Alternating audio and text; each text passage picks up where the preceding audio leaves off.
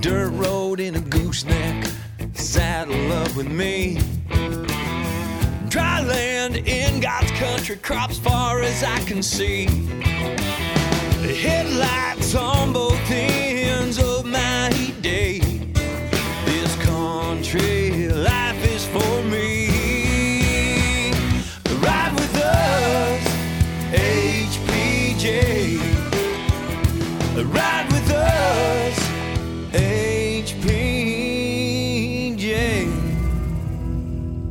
welcome, folks, to HPJ Talk, the podcast from High Plains Midwest Ag Journal, bringing the ag news and commentary of the week to you. I'm Associate Editor Jennifer M. Latzke, and I'm riding solo this week. Um, back in Kansas in the temporary studios of HPJ Talk here at Shocker Studios in Wichita, Kansas. Uh, Kylene and I were just at the National Cattlemen's Beef Association Cattle Con 20 in San Antonio this week. She's on a plane right now coming back to Kansas. But meanwhile, it's my pleasure to introduce our newest member of the HPJ Talk team. And the reason why we're over here at Shocker Studios, Peyton James, our sound engineer. Welcome, Peyton. Hi, thanks for having me. It's great to be here. All right, so Peyton, tell us a little bit about yourself. Uh, you're from the Minneola area, isn't that right? That's correct. Yeah, I actually grew up in Greensburg, Kansas, and then after the tornado in 2007, moved to Minneola. So uh, that's where I finished up high school. Great. So you've had a little bit of experience outside of Kansas. Um, you've seen some things and done some things in the world. Uh, some of our listeners might actually be familiar with. So tell us all about that. Yes, so um, I actually went to school in Orlando, Florida, uh, where I studied recording arts at Full Sail University. It's a, a, media school. And then after that, I moved to Los Angeles and lived there for a uh, total of five years, I think. So, uh, yeah, I worked in recording studios there and uh, just really got to be a part of the video game industry, worked on things such as Call of Duty and um, some video games like that. And yeah, it was a blast, but I am back in Wichita and I absolutely love it here. So uh, it's good to be back in Kansas for sure. So, Peyton, you might hear his voice on the podcast in, a, in an episode in the future or so. Um, he's going to be doing some really heavy lifting for us as far as our sound engineer work. Hopefully, um, with his magic, we will have way better sound quality, right, Peyton? Yes, that's the goal for sure. well, hey, um, th- in this week's episode, we're going to bring you the stories you might have missed in the February 3rd print edition. We'll have a chat with Ryan Goodman of NCBA about beef advocacy efforts. And then Peyton will help us out and bring us the latest on grain markets. And of course, we'll have those final thoughts. So if you're recovering post NCBA like we are, grab some Gatorade and ride along with us on HPJ Talk.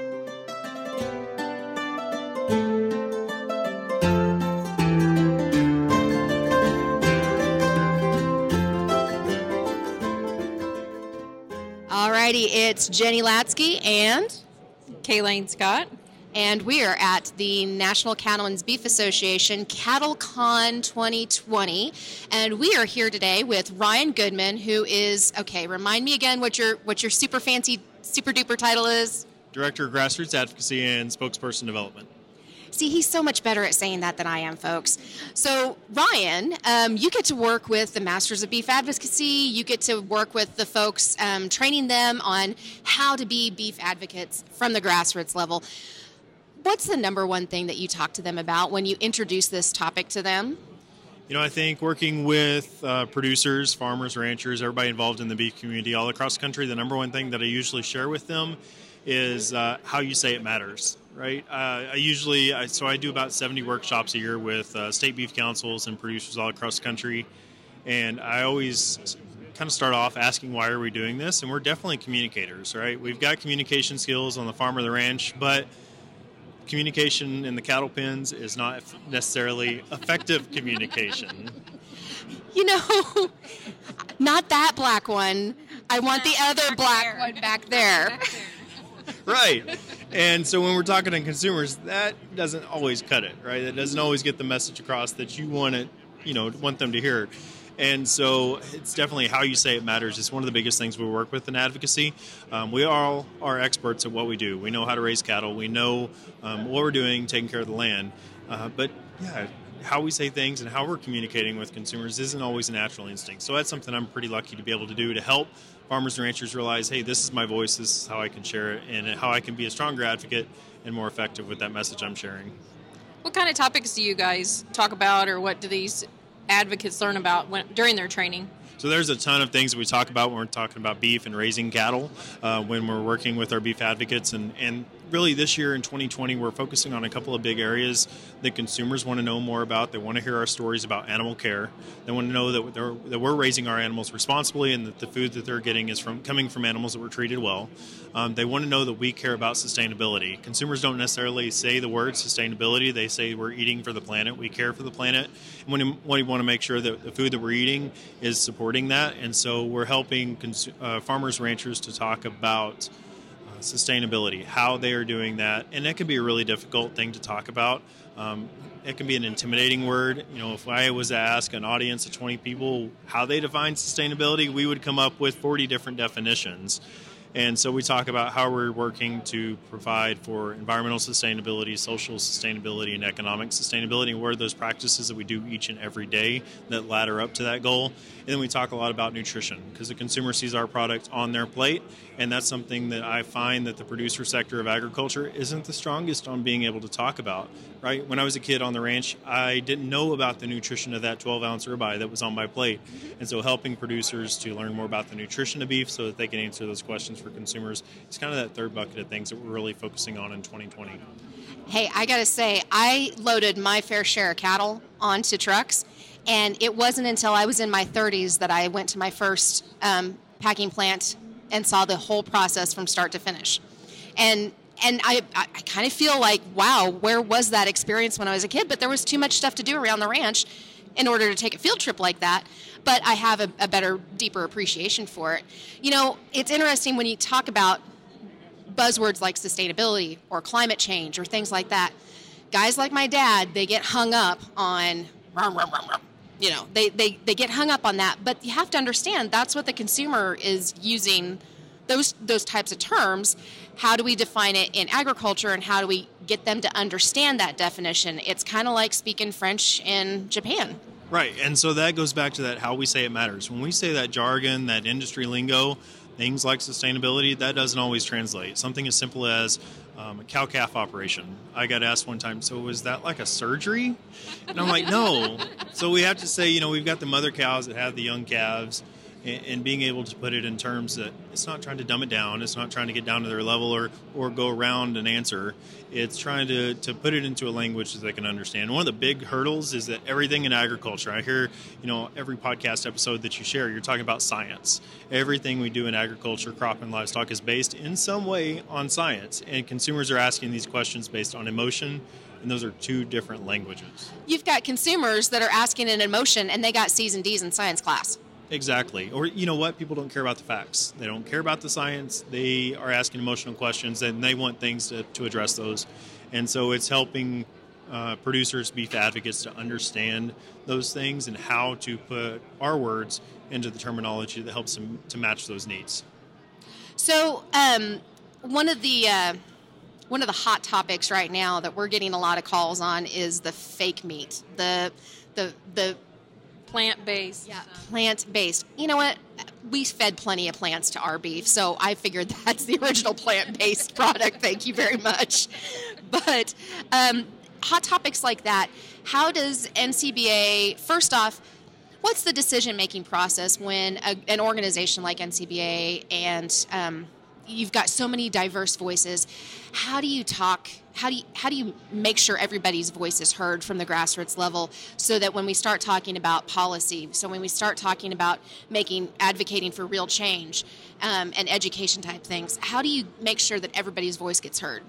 You know, I talk to a lot of farmers and ranchers, whether it be Oklahoma, Kansas, Nebraska, in the heart of the country, or on the coast in California or the Carolinas. And I hear you, you're frustrated, right? It's really frustrating to see these companies introducing plant based products and using language in their marketing that's inflammatory and de- defamatory to our products, right? Um, and so I say, you know what? I eat plant based.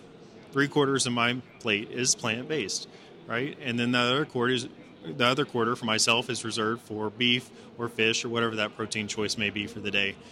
And um, what we found through consumer market research with NCBA and our beef checkoff funded programs is that it really doesn't resonate and it doesn't come across very well when we're saying, look how bad those guys are, right? It wasn't a couple of years ago that we were mad at Food Babe because she was saying, if a fourth grader can't pronounce it, you shouldn't be eating it. So why are we doing that today towards these new products that are out there?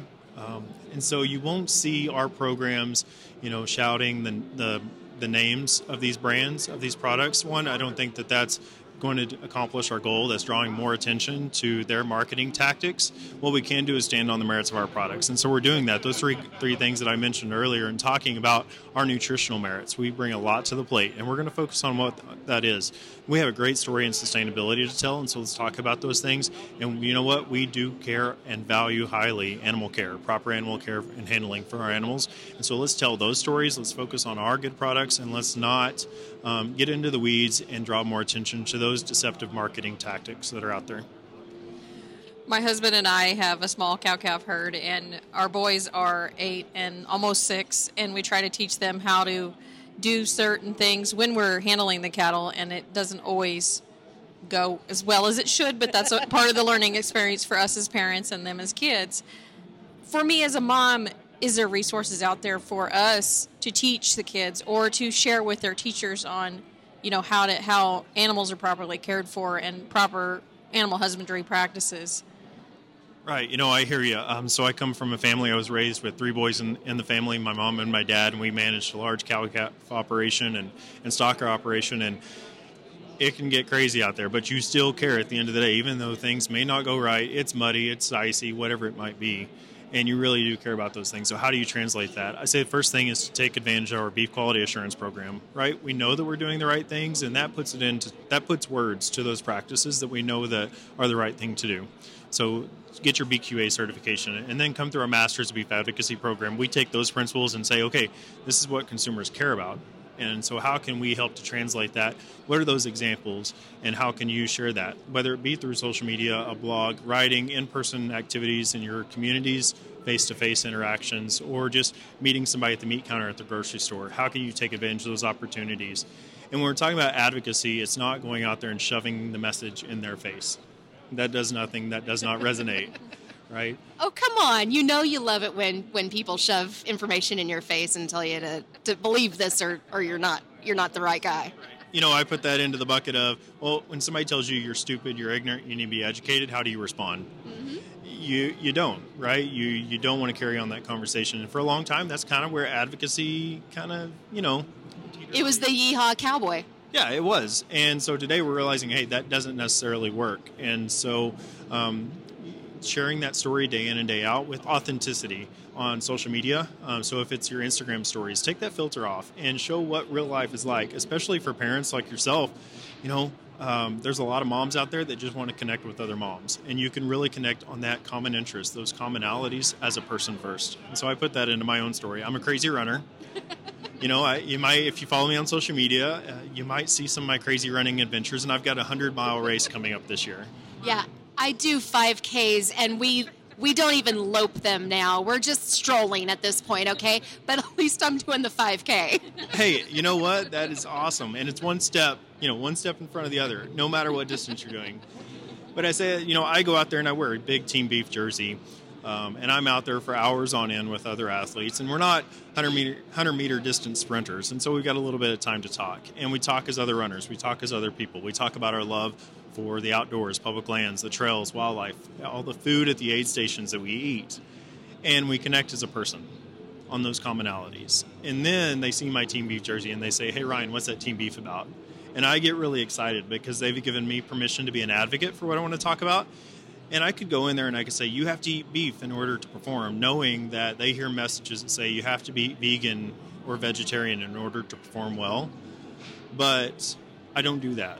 I say, hey, you know what, let's connect as runners first. And then if you ask me, then I'll share the information with you because I've connected with you on those commonalities. And, and I think that that's a key. If we can do that in advocacy, we can be a lot more effective. Okay, speaking of advocacy, we are really tickled because we have Brandi Buzzard Frobose, who is going to be speaking at Cattle U 2020 in Dodge City, Kansas at the end of July. And she just was named the 2019 Beef Advocate of the Year, right? Right. So we're excited with Masters of Beef Advocacy Program to, to recognize Brandi. Um, she's done an amazing job the last couple of years and really telling that story with authenticity, uh, connecting with other parents as a mom.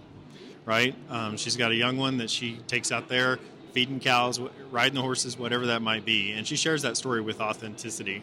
And then, you know what? She touches on the hot topics. If she sees other food products for the kids that have those BS labels that might be on there, you know what? She calls it out and she says, "Hey, this is the real story, real story behind that food."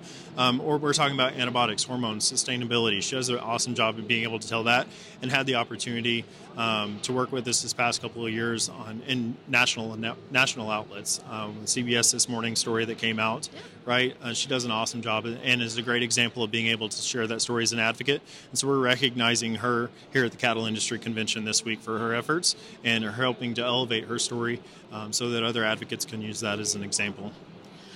So, as we wrap this up, Ryan, um, we've got listeners from both in in production agriculture and outside of production agriculture. So, if you had somebody right here that you know, hey, I'm curious about what NCBA is talking about, um, where can they go for more information? So I would encourage folks to go to mastersofbeefadvocacy.com. Try to make it simple. The name of the name of the program. It's five online courses. It's free. Um, you say it walks through the beef life cycle, and you might say, well, you know, Ryan, I know how cattle are raised. Yeah, but we walk through it. Here's the life cycle, and here's the things that consumers are concerned about, and how you can help to incorporate those things into your advocacy efforts to tell that story to address those concerns. Um, and it doesn't stop there. We've got a Facebook group, we've got regular emails and newsletters that come out and continue to provide infographics, fact sheets, information about the latest hot topics that are out there so that you can be on top of your advocacy game out there. So it's mastersofbeefadvocacy.com. Great. Well, hey, uh, thanks for joining us um, from the trade show floor. If you can't tell, we've we've had a lot of background noise, and this is just day one. Um, we've got day two tomorrow, and then day three on Friday. We're going to have more updates from um, CattleCon 20. Um, as we go along, we'll try to do a, a, Facebook Live as well tomorrow from the booth, and we'll see you down the road. All right. Thank you all very much for having me. Thanks, Ryan.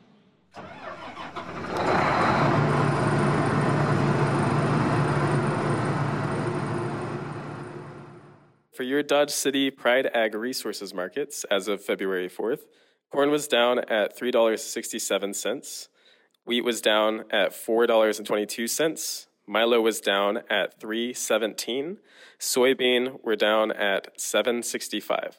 Remember, if you'd like to have crop or livestock targeted news emailed directly to you, sign up for our HPJ Direct email newsletters at our website hpj.com slash signup. Simply select the topics that interest you, and you'll receive updates on them directly to your email each week. Be sure to watch your mailboxes February 10th for the next issue of High Plains Journal, or look for additional content online anytime at www.hpj.com. Remember, you can subscribe for free to this podcast at hpj.com slash podcasts. You can also find us on iTunes, Google, Spotify, and wherever you download podcasts. Follow us on Twitter and Facebook at HPJ Talk for news and commentary throughout the week. And you can always drop us a line at our email, hpjtalk at hpj.com. Thanks again for riding along with us, folks, as we bring ag news and commentary to you. And remember, as Dodge City's favorite lawman, Wyatt Earp, once said, fast is fine, but accuracy is everything. We'll see you on the trail. Dirt road in a gooseneck, saddle up with me. Dry land in God's country, crops far as I can see. The headlights on both ends